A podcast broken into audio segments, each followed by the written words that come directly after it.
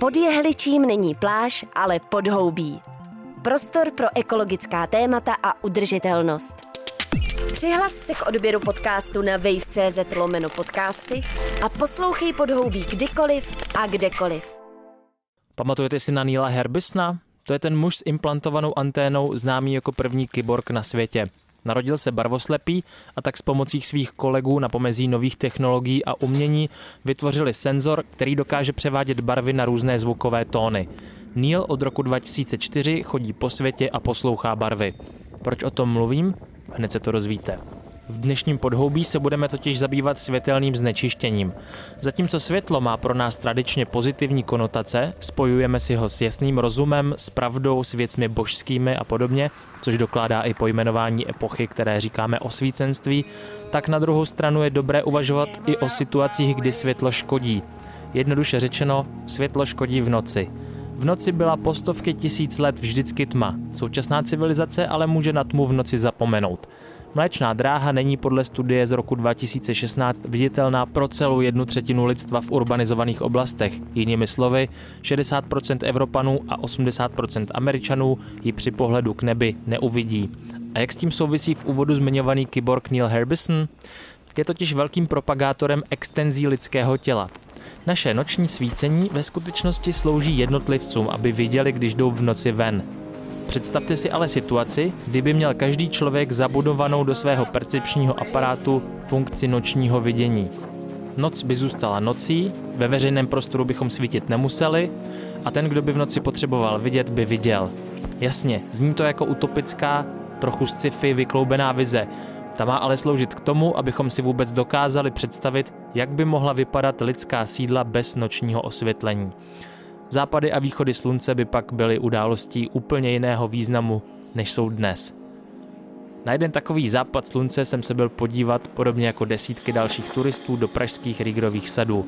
Sraz jsem tam měl se světelným inovátorem a aktivistou proti světelnému znečištění Hynkem Medřickým, se kterým jsem si přišel povídat o tom, proč vlastně nadměrné osvětlování veřejného prostoru škodí. Trvá v létě 60 minut, v zimě 15 minut a bude tma.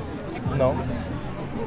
Každopádně my jsme se sešli teda tady v Riegrových sadech na vyhlídce původně před západem slunce, ano, abychom změřili intenzitu světla a spektrum. Spektrální složení. Což jsme teda lehonce prošvihli. To jsme prošvihli, ale kdybychom chtěli přijít zítra v 5:30, tak u východu by to bylo stejné to měření. Ale v podstatě těch měření, já už jsem jich provedl tolik, že vím, jak to vypadá. Ono to vypadá velmi podobně jako oheň. Jako oheň, anebo jako wolframová žárovka, kterou Edison přinesl 1879 na trh. Tak to spektrální složení je úplně stejné. Je tam minimum těch krátkých, těch modrých a středních zelených a je tam nejvíc těch dlouhých vlnových délek a teď už intenzita klesá pod 1000 luxů, teď budou nějaké stovky a je pořád dobře vidět. A když počkáme ještě 45 až 60 minut, tak bude tma. No ale jako lidově řečeno, třeba ta barevnost toho světla, který je v těchto vlnových délkách, tak je to prostě taková oranžovo, růžovo, lehce nažloutlá místa. Tak, no. Tak jako, kdybychom si teď zapálili oheň, tak je to vlastně ta přirozená postupování toho světla v donoci. Je oheň, nebo oranžové světlo. Tak jako vysokotlaké sodíkové výbojky, které jsou na 80% Prahy. V podstatě na 80% České republiky. Pojďme k té lampě teda si přesunout.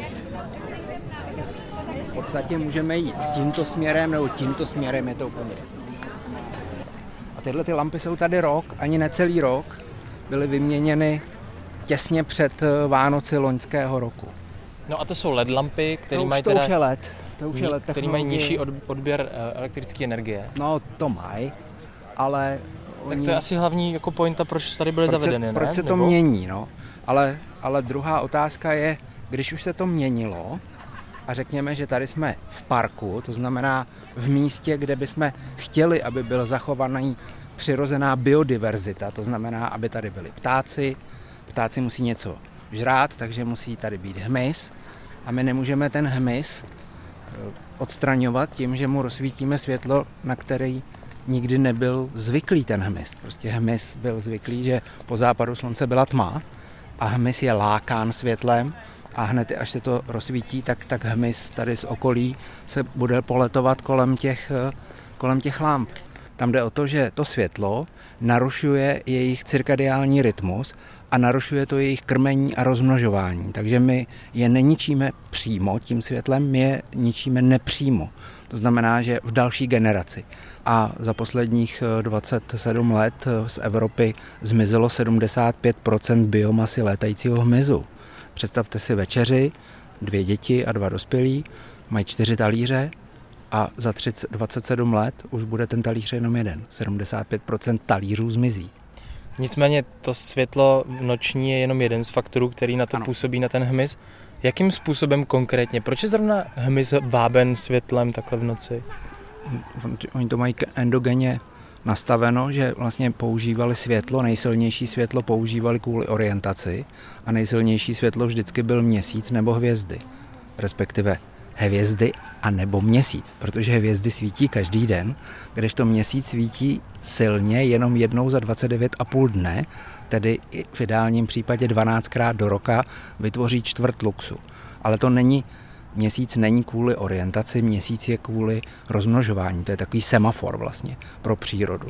A my ten semafor jsme přebyli světly, které se používají ve veřejném osvětlení, protože 1,3 milionu svítidel je jenom v České republice. Těchto těch sloupů, na které tady koukáme, tak je v České republice 1,3 milionu.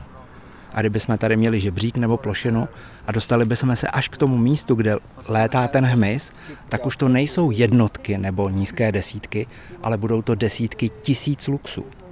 Já jsem jednou vyjel na plošině, někde na Praze 8, tam byl 10metrový sloup a vyjeli jsme ke sloupu a tam bylo 300 tisíc luxů. 300 tisíc luxů není ani v poledne v létě. V poledne v létě je 100 tisíc luxů. Tam bylo 3krát víc než v poledne v létě.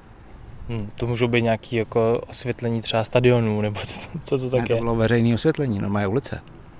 Ale když chcete z 10metrového sloupu vytvořit 10 luxů na zemi, tak musíte mít obrovskou energii na tom sloupu, protože s druhou mocninou osvětlenost klesá.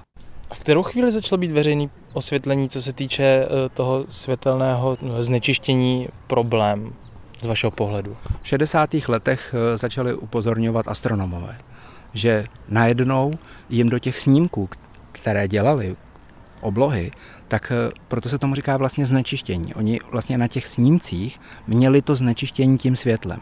To není, že by to světlo něco znečišťovalo, protože samozřejmě odpůrci té myšlenky, že to něčemu vadí, tak říkají, teď to světlo přece nic neznečišťuje, ta okna druhý den nejsou špinavá, takže to nemůže znečišťovat, ale ono jim to znečišťovalo ten snímek té oblohy, který oni pořizovali. Takže proto je to light pollution a překládáme to jako světelné znečištění. A teprve v 70. letech byly první práce na cirkadiálním rytmu. Na tom, co nám tiká tady v hlavě, ten náš hlavní dirigent, tak ty práce se objevily teprve v 70. letech. A teprve po roce 2001 se zjistilo, které vlnové délky nejrychleji ovlivňují hladinu hormonu, který se jmenuje melatonin. A melatoninu se říká spánkový hormon, on to není úplně přesně, je to hormon tmy.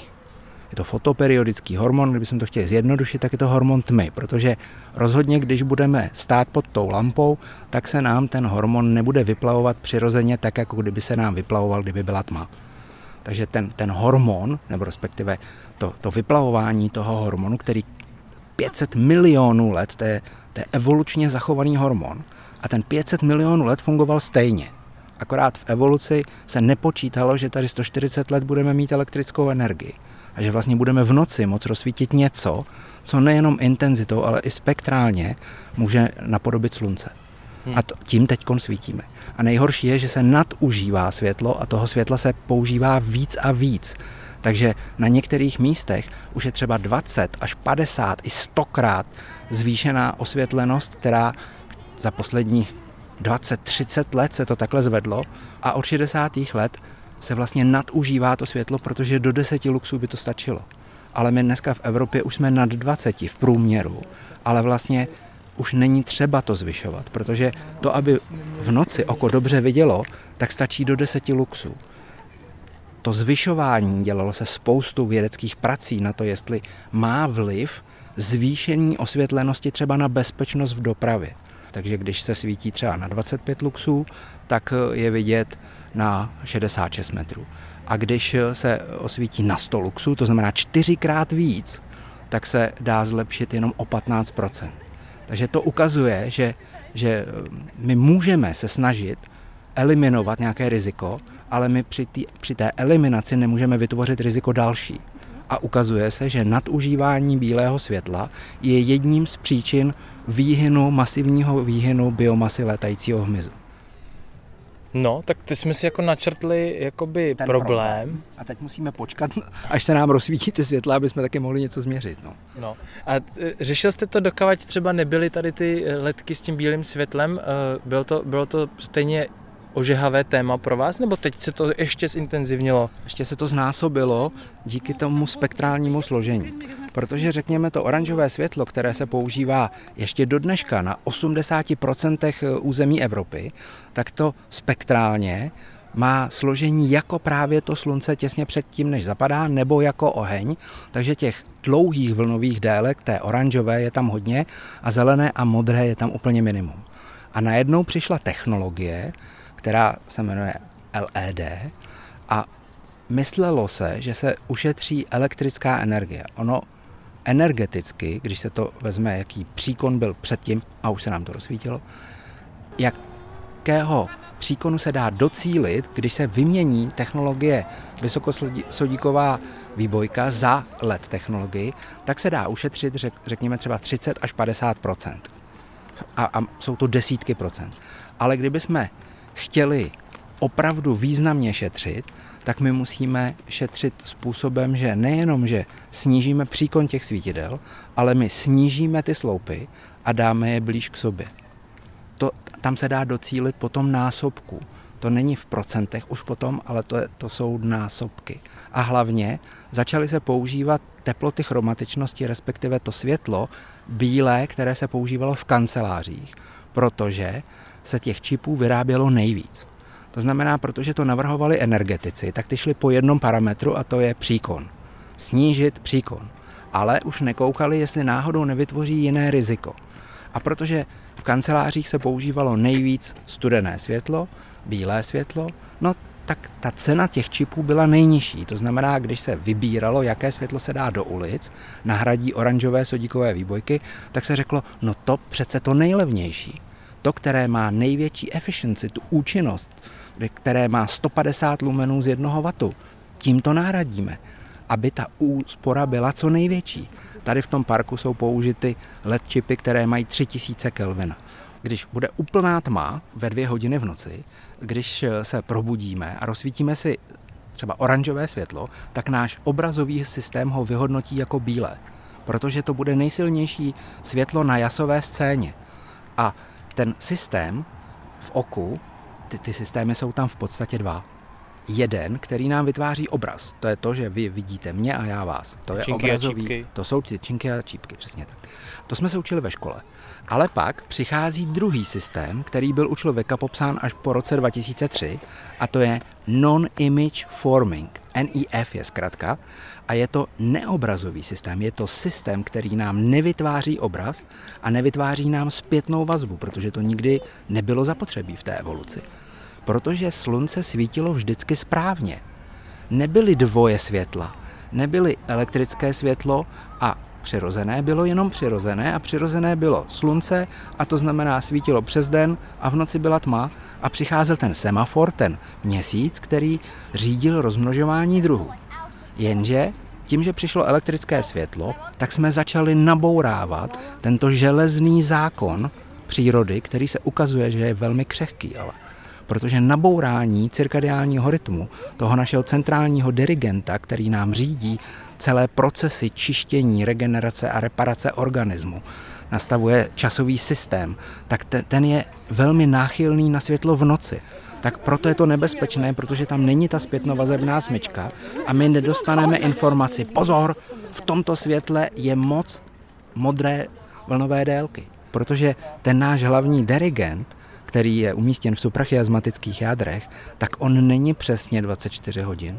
On je takzvaný cirkadiální, protože je to okolo 24 hodin a všichni slyšeli skřivaně a sovy a to jsou v podstatě chronotypy a každý z nás může být tady, jak lidi chodí, tak každý z nás může mít jiný ten čas, ale ta synchronizace přichází ráno východem slunce a ta délka toho dne se měří mezi východem a západem. A to je hrozně důležité proto, aby třeba se organismy připravovaly na sezónu. To znamená, srnka nepřesrstí, když padne první vločka sněhu, ale ona pozná, že se zkracuje den a v tu chvíli začne přesrstovat. Nebo tažní ptáci neodlítají, nebo oni odlétají v době, když je ještě dost potravy, ale oni ví, že se zkracují dny a že už musí se vydat na cestu, protože když by ještě přetáhli o týden nebo o 14 dní, tak najednou toho hmyzu tady nebude a oni už se nenají na to, aby mohli zvládnout tak dlouhou cestu. A my na to máme takovou speciální samolepku. Jsme udělali takovou aktivitu. Samolepka, kterou lepíme právě na bílá svítidla. Na oranžová sodíková ne, ale na bílá lepíme proč svítíš. S otazníkem, jako proč svítíš lampo.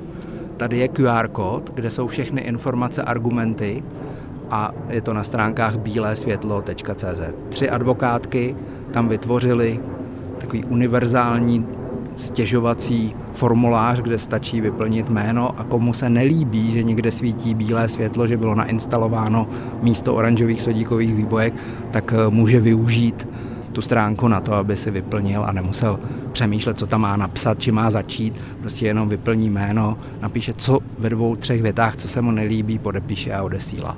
Stavební úřad, odbor životního prostředí, prostě kam chce. Myslím, že to téma kolem toho bílého světla se pomaličku zvedá a rozšiřuje. Už se teda daří třeba implementovat i jiný než jenom tady ty bílé letky? Podle toho kde. Jsem někon viděl obrázek ze Slovenska, mi někdo posílal a tam byly úplně oranžové letky. Problém to není. Technologicky není. LED technologie, LED čipy můžou vytvářet i teplotu chromatičnosti 1800 Kelvina. Čím nižší to číslo je, tím je to lepší. Takže když si teď změříme ty nějaké parametry, tamhle dole vidíte tu oranžovost a to je sodíková výbojka.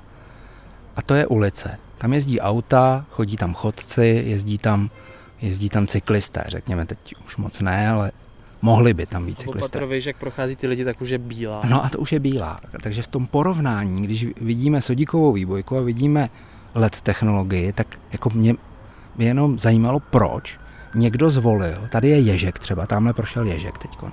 Takže nemůžeme říct, že ten park je mrtvý, že tady nic není. Ta biodiverzita je hrozně důležitá. Chceme-li zdravé stromy, potřebujeme, aby tady byli ptáci a aby tady byl hmyz, protože hmyz je základ potravní pyramidy. A že jsme z Evropy dostali ty velké šelmy jako medvěda a vlka, tak toho si nikdo nevšiml, protože to bylo ze špičky pyramidy. Ale my teďkon zasahujeme do základů a mohlo by se nám to zbořit jak domeček z karet a to přece nechcem. Takže když to tady vezmeme,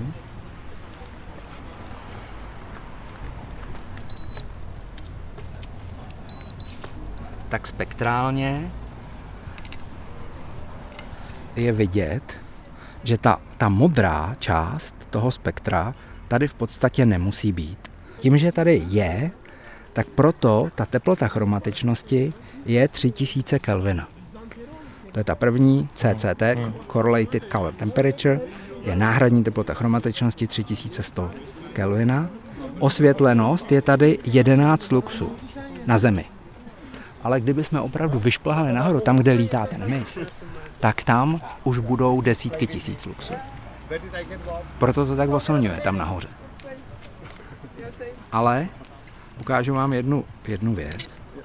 Jak by se dalo změnit to spektrum, aby jsme tam tu modrou neměli. To znamená, stačilo by na tu lampu dát nějaký filtr. A filtr v podobě nějaké folie nebo plexiskla oranžového. Takže když dáme přes ten senzor, ten kryt, tak vlastně z toho spektra odstraníme ty krátké vlnové délky. Najednou tady nejsou. A když si nasadíte ty brýle a podíváte se na ten prostor... Co to je za brýle? To jsou oranžové brýle. Prostě jenom oranžový brýle. Jo, přesně tak. Úplně obyčejný oranžový brýle. No, tak teď to vypadá jako přesně ty sodíkové lampy. No. A když se podíváte, tak jako když se podíváte tady okolo, tak jako vidíte, že jo? Vidím. Takže my tu modrou nepotřebujeme k tomu, aby jsme viděli. My vidíme i bez modré, protože máme do 2% receptorů na ty modré vlnové délky. My nepotřebujeme v noci modrou. To někdo si špatně jenom odeče. Ta modrá je tam proto, aby jsme si zvyšovali kognitivní výkon přes den. Ale kognitivní výkon v noci se zvednout nedá, protože organismus má cirkadiální rytmus a když je 16. hodinu vzhůru, tak prostě kognitivní výkon se zvýšit prostě nedá. Někdo řekne, to se tam dává proto, aby řidiči byli bdělejší. Jsou tady nějaký řidiči v Rigráčích? Nejsou, prostě pochopil bych to, kdyby někdo řekl, dáme to tady na tu silnici, aby ti řidiči jako měli lepší výkon, ale dole na silnici jsou oranžové sodíkové výbojky, až tam kolem půjdeme, tak zjistíme, že to takhle nemá tu modrou. Tam modrá není a sem ji někdo dá, aby se jako zvyšoval kognitivní výkon a ještě ke všemu ta teorie je špatná. To nefunguje, prostě v noci i oko má cirkadiální rytmus a nám stačí mnohem méně světla v noci a čím bude větší a větší tma, čím bude déle po západu slunce, tak nám bude stačit méně a méně světla k tomu, aby jsme dobře viděli. A společensky nepřijatelné podle vás teda je pořád víc a víc osvětlovat veřejný prostor? Nadužívat to bílé světlo. Nejde o to, že někdy v roce 1990 to stačilo. Podle Steva Fotio jsme v roce 1980 v západní Evropě docílili hladiny, která je dostatečná proto, aby se docílilo bezpečnosti a viditelnosti. To bylo už v roce 1980. My řekněme, tady ve východní části jsme je dohnali během 10, nejpozději do roku 2000. To, co se děje po roce 2000, je zbytečné nadužívání bílého světla. A to je společensky nepřijatelné, protože tím, že zvyšujeme osvětlenost, snižujeme biodiverzitu na našich biologických druhů a tím si podkopáváme a podřezáváme vlastní větev. Tak pojďme k nějakým důsledkům, jako, jak to udělat. Ideálně použít ty oranžové filtry, že? A nebo rovnou čipy, které nemají tu modrou. Třeba v místech, jako jsou sady, tak není třeba, aby tady ta modrá byla. Teplota chromatičnosti by mohla být 1800 kelvina. Zatím se řešilo jenom to minimum. To, jestli je tam dobře vidět. A ti světelní technici, já jim to nemám ani za zlý, protože oni nejsou biologové, oni jsou technici a oni počítali jenom to podle té normy. Oni chtěli splnit tu normu, oni to fakt asi nemysleli špatně. Oni chtěli splnit normu, jenže při tom plnění té normy už nekoukali, jestli ji náhodou nepřekračují. Ale protože tam ty horní limity žádné nebyly, tak vlastně oni, kdyby tu soustavu předimenzovali 10x, tak nic neporušují. A přece to světlo je tam proto, aby se zlepšovala bezpečnost. To si celou dobu mezi sebou říkali. Oni se nezeptali žádného bezpečnostního analytika. Musí se vytvořit multioborové týmy, kde ano, může dělat koncepci osvětlení hlavního města Prahy, může dělat tým 40 lidí, ale musí tam být entomolog, ornitolog, musí tam být chronobiolog, to je ten, který měří čas v organismech, musí tam být psychiatr, musí tam být dopravní expert a musí tam být výzkumník bezpečnosti. Toto světlo dosvítí až do těch ložnic.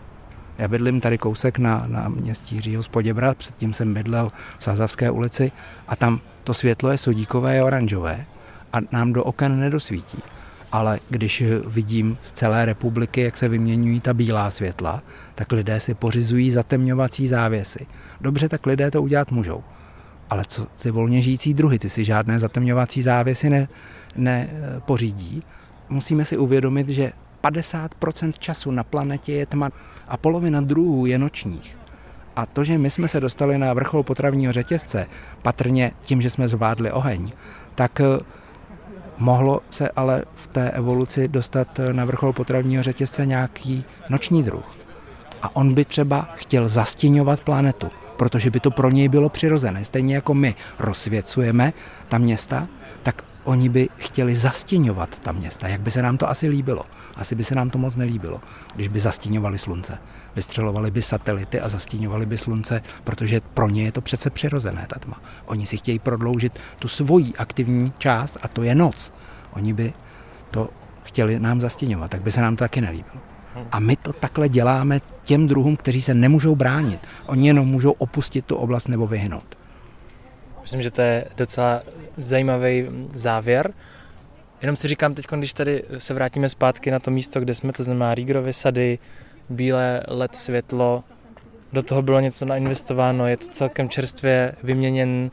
To se asi jen tak nezmění zase v brzké době, takže jedno z těch řešení, které by mohlo být, zastínit to nějakým oranžovým filtrem. Oranžovým filtrem, a jestli by to bylo oranžové plexisklo, jako je to třeba v Jesenici. Jesenice před 2 nebo 3 lety dělali cyklostezku mezi Kocandou a Jesenicí a dali tam americká svítidla, která měla oranžové čočky. Ten filtr ze spoda byl oranžový. Mělo to stejné parametry, co jsme si teď změřili s tím filtrem, kolem 1800 Kelvina nebo kolem 2000 a byly to čipy, které jsou tady dneska, ale jenom jsou přikryty tím filtrem. A protože nemá cenu vytvářet nové čipy, nové čočky, vyměňovat celé desky, ale jenom přelepit ze spoda filtrem a bude to levné řešení. A ty Riegrovy sady, jestli si dobře pamatuju, tak to stálo 2,4 miliony korun, výměna celá. A ta folie by i s plošinou a prácí těch techniků to by nestálo víc než 50 000. Takže nemusí se další 2,4 milionu investovat, aby se odstranili to špatné rozhodnutí, které někdo udělal patrně z neznalosti. Takže ta náprava je relativně levná, do 50 000 korun a je to vyřešeno. Skvělý. Já vám děkuju za rozhovor a vy už máte za chvilku večerku, tak se pěkně vyspěte. Já mám ty oranžové brýle, takže já už cirkadiálně, můj neobrazový systém nedostává informaci o tom, že je den, protože skrz to neprojde ta modrá vlnová délka, takže já jsem v pohodě.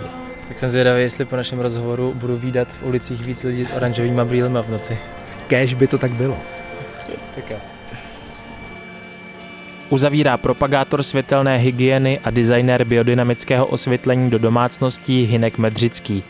Zkusme si společně představit, jaké by to bylo dívat se v létě ve městě na padající hvězdy, šetřit elektrickou energii a neškodit už tak oslabenému hmyzu. Díky, že posloucháte Podhoubí a příště ahoj. Pod jehličím není pláž, ale Podhoubí. Prostor pro ekologická témata a udržitelnost. Přihlas se k odběru podcastu na wave.cz/podcasty a poslouchej Podhoubí kdykoliv a kdekoliv.